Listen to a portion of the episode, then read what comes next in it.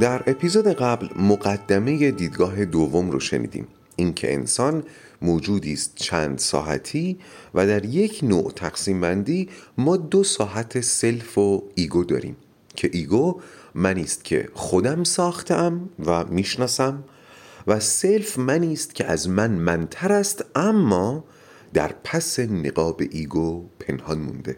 شنیدیم که بین سلف و ایگو اصالت با سلفه، سلفی که برخلاف ایگو اتفاقا خیلی هم اهل قناعته و حالا قراره بشنویم چطور ورود سلف به بحث اخلاق میتونه به عقلانی بودن اخلاق منجر بشه، موضوعی که در تمام فصل دوم راق دنبالش بودیم، عقلانیت اخلاق.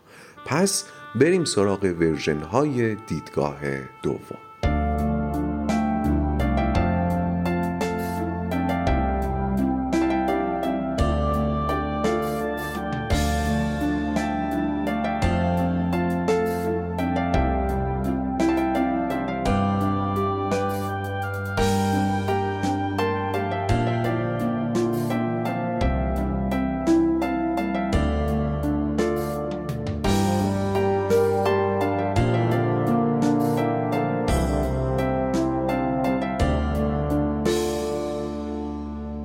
سلام، من فرزین رنجبر هستم و این اپیزود ششم از فصل دوم راقه. خب در دیدگاه دوم هستیم و قراره ورژن هاشو بررسی کنیم. این دیدگاه سه تا روایت یا سه تا ورژن داره و اولین اونها از برهان خلف آغاز میشه و حرفش هم اینه که غیر اخلاقی زیستن به سلف آسیب میزنه، پس برای پرهیز از این آسیب لاجرم باید اخلاقی زندگی کنیم، پس اخلاقی زندگی کردن عقلانیه. ما اینجا با دو تا گزاره حالا کار داریم، یکی این ادعا که غیر اخلاقی زیستن به سلف آسیب میزنه، آیا واقعا آسیب میزنه؟ و گزاره دیگر این که مراقبت از سلف ارجح از مراقبت از ایگوه، یعنی اگر قرار باشه بین دوراهی مراقبت از سلف و مراقبت از ایگو یکی رو انتخاب کنم، این ورژن میگه باید سلف رو انتخاب کنی. اینم پس شد گزاره دوم. خب اول به گزاره دوم بپردازیم. اگر فرض‌های اپیزود قبل رو پذیرفته باشیم، فرضمون چی بود؟ اینکه سلف خود واقعی ماست و ایگو نسبت به سلف خانه بیگانه محسوب میشه و سلف ما همینجوریش هم مظلوم و محجور و مقفوله. اگر این مقدمات رو پذیرفته باشیم، به نظر میرسه که مراقبت از سلف حتی به قیمت اینکه ایگوی ما زیان بکنه هم عقلانیه. ما اگر از ایگومون مراقبت نکنیم، نهایتاً ممکنه پول، قدرت، شهرت، حتی آبرومون رو از دست بدیم. اما با مراقبت نکردن از سلف خودمون رو گم میکنیم، سلفمون لاغرتر میشه و اگر به معنای واقعی پی به ارزش سلف برده باشیم، میدونیم که باید از این زیان ولو به قیمت آسیب دیدن ایگو جلوگیری بکنیم. بسیار خب، پس بین سلف و ایگو اصالت با سلف، عقل حکم میکنه از سلف مراقبت کنیم حتی به قیمت زیان کردن ایگو. اما حالا گزاره اول، آیا واقعاً غیر اخلاقی بودن به سلف آسیب میزنه؟ خب اجازه بدید در پاسخ این سوال اول یه حکایت تعریف کنم و بعد بگم این حکایت از کیه. میگن در روزگاران قدیم مردی زندگی میکرد که از مال دنیا هیچ کم نداشت، خانه‌ای بزرگ، باغی زیبا، غلامان و کنیزان فراوان و تجارتی به رونق. اما مرد قصه ما هیچ احساس خوشبختی نمیکرد، تنها و تنها به این دلیل که حس میکرد همسایش از او خوشبخت تره. مرد همسایه خونش بزرگتر نبود، اما خانواده‌ای داشت که به خونش گرما میبخشید. باغش بزرگتر نبود، اما گلها و درختان شادابتر و سرسبزتر بودن. غلامان و کنیزانش بیشتر نبودن، اما معلوم بود که اربابشون رو دوست دارن. حتی تجارت مرد همسایه هم پر رونق‌تر نبود، اما خیلی حرص تجارتش رو نمیخورد، برخلاف مرد قصه ما. بله درست فهمیدین، چیزی که باعث میشد مرد قصه نتونه احساس خوشبختی کنه حسد بود. حسد این حسد بود که همه داشته های مرد قصه رو پیش چشمش ناچیز جلوه میداد و نمیذاشت حس شادی کنه. حسد هم که میدونید از قیاس میاد و قیاس هم که میدونید سم زندگی اصیله. القصه مرد حسود صبح که بیدار میشد روی ایوون میرفت و به جای باغ خودش چشم میدوخت به باغ همسایه. وقتی به دار و تجاره میرفت همش حواسش پیش همسایش بود که با خیال راحت و آرامش تو حجرش میشینه و همه برای عرض ادب و احوال پرسی به حجرش سر میزنن. غروب هم وقتی برمیگشتن خونه خدمتکاران همسایه خوش آمد گرمی به اربابشون میگفتن و سفره رنگینی براش میچیدن، در حالی که مرد قصه ما تنها سر سفره مینشست، در حالی که صدای شبچره خانواده همسایه به گوشش میرسید که میگفتن و میخندیدن. سرتون درد نیارم، این روال بود و بود و گذشت تا اینکه مرد حسود دید دیگه نمیتونه طاقت بیاره، دیگه تاب تحمل دیدن این همه خوشبختی همسایشو نداره. چندین و چند راه و روش برای سیاه بخت کردن همسایه خوشبخت رو امتحان کرد، ولی هیچ کدوم جواب نداد که نداد و سرآخر پلیدترین و در این حال عجیبترین راه ممکن به ذهنش رسید که چطور همسایشو به خاک سیاه بنشونه. یه شب که مرد حسود در تب حسدش میسوخت، غلام وفادار خودش رو صدا کرد و با هم روی پشت بوم رفتن و مرد حسود پیش چشمان از حدقه بیرون زده غلام بهش گفت که همین الان همینجا گردن منو بیخ تا بیخ ببر و سرمو پرت کن تو حیات همسایه و فردا هم برو پیش قاضی و بگو مرد همسایه ارباب منو کشته. غلام وفادار اولش مثل من و شما تعجب کرد و مقاومت نشون داد، ولی بیفایده بود.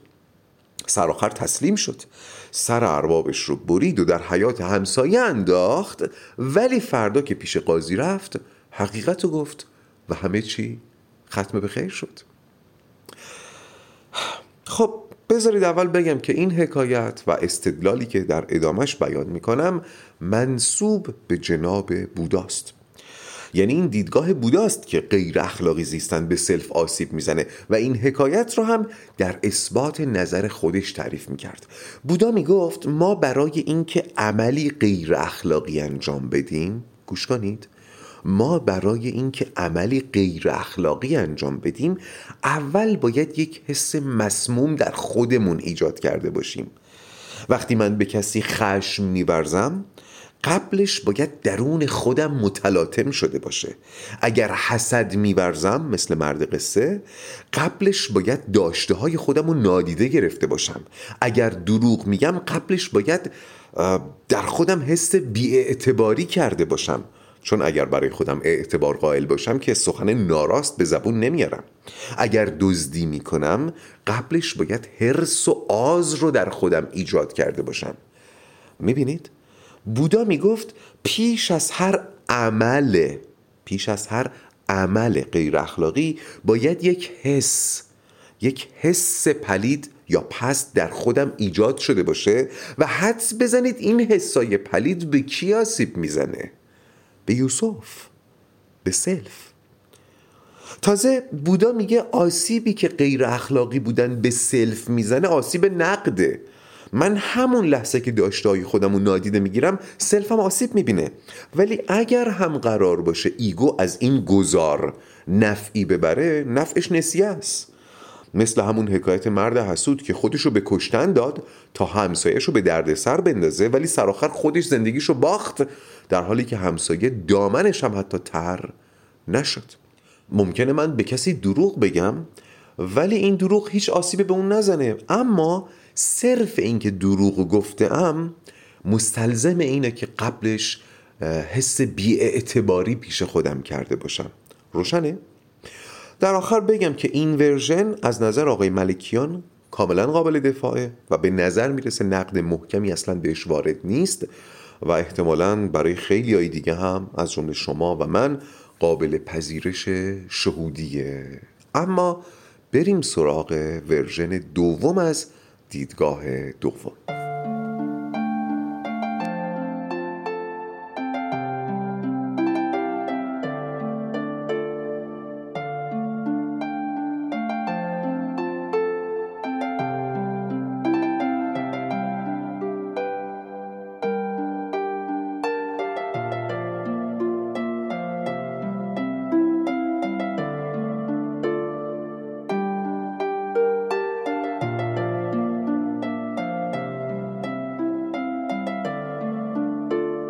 وزن ورژن دوم از دیدگاه دوم هم روی تفاوت سلف و ایگوه.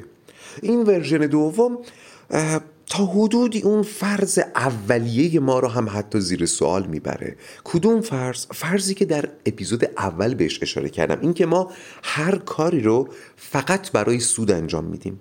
این ورژن میگه اصلا همین فرض، همین پیش فرض از جنس ایگوه. قائلان به این ورژن میگن نه، سلفی که ما میشناسیم این شکلی نیست، اینایی که شما میگین اینا ویژگی های ایگوه. اصلا یکی از فرقای ایگو و سلف اینه که ایگو فقط منافع خودشو میبینه، ولی سلف برای دیگران هم دلسوزه و ممکنه ممکنه گاهی کارهایی بکنه که هیچ نفعی برای خودش نداره و نفعش فقط به دیگران میرسه. سلف ما هم از خوشی خودمون شاد میشه، هم از خوشی دیگران و کاهش رنجشون. بعضی از شما منو لایق دونسته بودین، از من سوال پرسیده بودین که چطور میتونیم با سلفمون مواجه بشیم و بشناسیمش. خب واقعیت اینه که من نه میتونم نه میخوام چنین رهنمونی باشم، این محتوا هم دنبال این نیست، اما شاید از همین نشانه ها بشه فرق سلف و ایگو رو فهمید و بعد کم کم رفت سمت این که به سلف بهای بیشتری بدیم. مثلا از راه فهم تفاوت هدف و آرزو میشه به فهم سلف نزدیکتر شد، غیر از اینه؟ یا از راه تقضیه سلف میشه پی به وجودش برد. من وقتی سلفمو تقضیه میکنم وجودش برام پررنگتر میشه دیگه. حالا مهم اینه که چطور تغذیه‌اش کنم، راه تغذیه کردن سلف رو باید یاد بگیرم. اینا تو این محتوا تا حدودی میگنجه، کما اینکه طرفداران این ورژن میگن اصلا اخلاقی زیستن یکی از راههای تغذیه سلفه. اون حس بهجتی که بعد از یک عمل اخلاقی سراغمون میاد در واقع حظ سلفه. مثلا فرض کنید من دارم تو خیابون راه میرم که یک پیرمرد رو میبینم که خرید زیادی کرده و به سختی داره با خودش میبردشون. خیابونم خلوته و اتفاقا منم اونجا غریبم، هیچ کس منو نمیشناسه، منم کسی رو نمیشناسم. فرض کنید میرم و به این پیرمرد کمک میکنم، بعدش دوچار یک بهجتی میشم که خیلی هم قابل توصیف نیست و مطمئنم همتون این بهجت رو تجربه و درک کردین. همونطور که گفتم این بهجت حاصل تغذیه سلفه. اتفاقا آقای ملکیان میگن اگر همین موقع از بخت من یه نفر آشنا پیدا بشه و این حرکت اخلاقی منو ببینه، درسته که علاوه بر اون بهجت یک حس افتخار هم به من دست میده، چون احتمالا اون آشنا با دیدن این صحنه تو دلش منو تحسین میکنه، ولی همین حس افتخار اون بهجت اولیه رو مخدوش و مغشوش میکنه، ناخالصش میکنه. و ما دیگه میدونیم چرا، چون اون حس افتخار نصیب ایگو شده، چون ایگو مثلا آبرو کسب کرده از این گذار. و ایگو زمانی میتونه فرصت ارز اندام پیدا کنه که سلف توی چاه باشه. در واقع این که اون بهجت اولیه منقص میشه به خاطر همینه که سلف میگه ای داد بیداد باز باید برم تو چاه. به خاطر اینه که در تمام ادیان آسمانی و زمینی توصیه شده به احسان خفی، یعنی نیکخواهی کنی بدون اینکه چیزی برای ایگو برداشته باشی.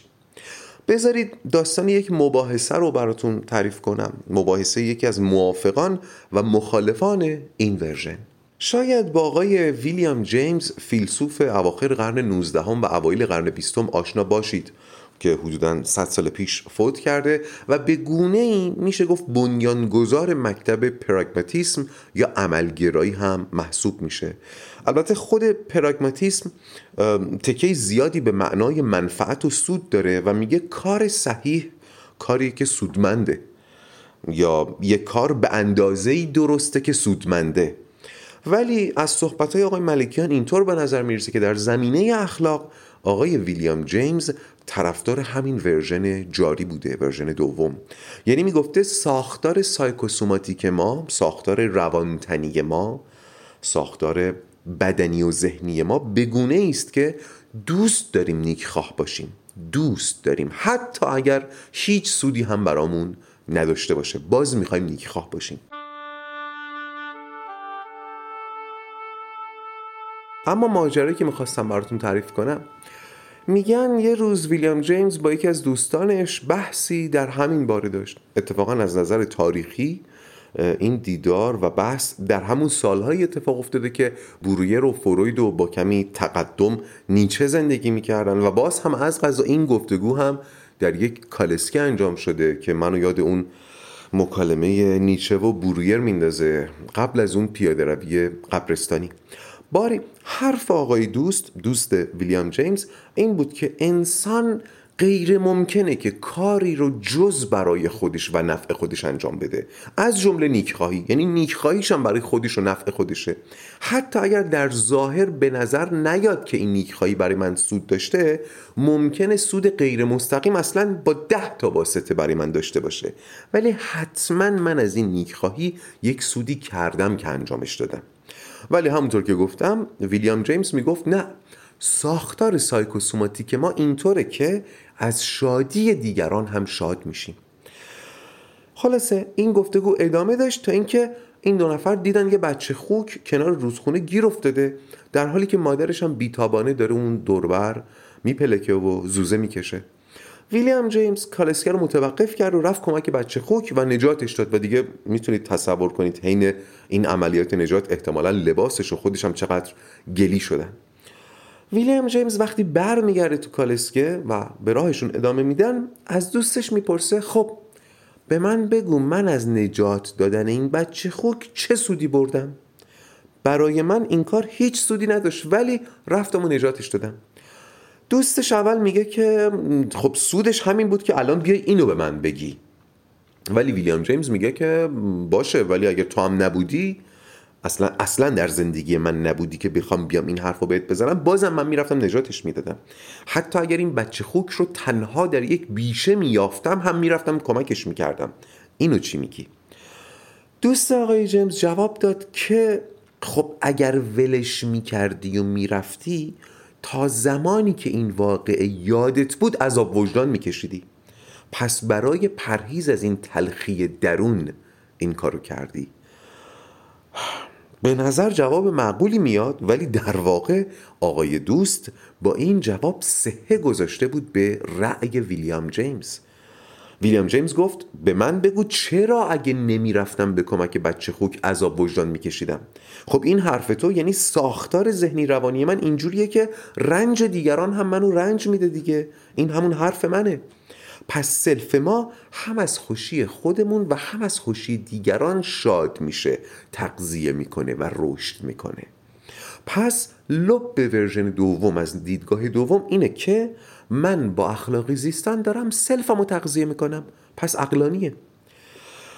در آخر اینم اضافه کنم که این ورژن هم به نظر آقای ملکیان قابل دفاعه، ولی در نقدش میشه گفت که ممکنه انسانها با شیوه زندگیشون تدریجاً چنان با سلفشون بیگانه بشن و سلفشون چنان نحیف بشه، کمون که در برخی جوامع میبینیم اینو، که دیگه این مناسبات و محاسبات رو نداشته باشن با سلفشون، حسی نسبت به شادی و رنج دیگران نداشته باشن از بس که سلفشون نحیف شده.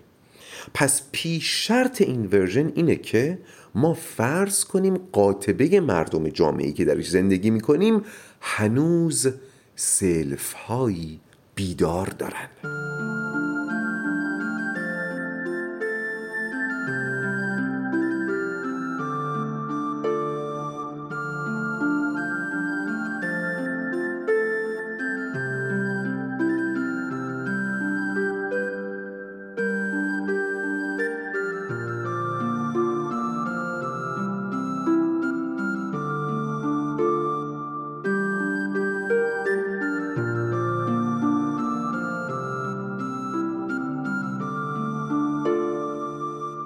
خب دیدگاه دوم از نظریات تطبیق اخلاق مدرن با عقلانیت رو داریم بررسی میکنیم و به ورژن سوم رسیدیم.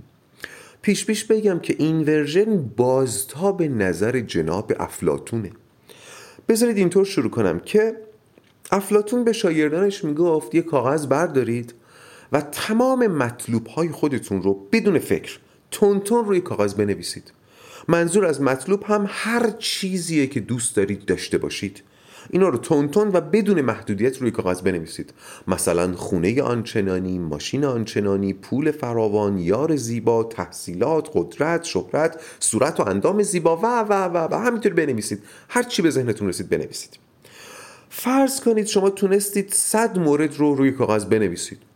بعد افلاطون میگه حالا بیایید روی این صد موردی که نوشتین فکر کنید و ببینید کدوم این مطلوب ها رو برای خودشون میخواید، فقط برای خودشون، و کدوم ها رو برای این میخواید که شما رو به یک مطلوب دیگه برسونن. مثلا ما پول رو که برای خود پول نمیخوایم، خود پول که به درد نمیخوره، ما پول رو میخوایم برای اینکه میتونه ما رو به کلی مطلوب دیگه برسونه. افلاطون میگه این مطلوب های واسطه رو خط بزنید. مثلا پول رو خط میزنیم. خب بعد از اینکه در یک مرحله مطلوب های واسطه رو خط زدیم، ممکن اون فهرست صد تایی اول بشه بیست تا. افلاطون میگه بازم این کار رو تکرار کنید. بازم بگردید ببینید میتونید مطلوب واسطه پیدا کنید. مثلا من پول رو خط زدم چون میخواستم باهاش ماشین بگیرم. در مرحله دوم باید به این فکر کنم که آیا ماشین رو برای خود ماشین میخوام یا میخوام اونو واسطه کنم که منو به یک مطلوب دیگه برسونه. مثلا من ممکنه ماشین رو خط بزنم چون من ماشین رو میخوام برای اینکه باهاش سفر برم. پس اینجا ماشین واسطه سفره. حالا ممکنه این فهرست بیست تایی شده باشه ده تا. افلاطون میگه بازم ادامه بدید. بازم ببینید میتونید مطلوب واسطه پیدا کنید.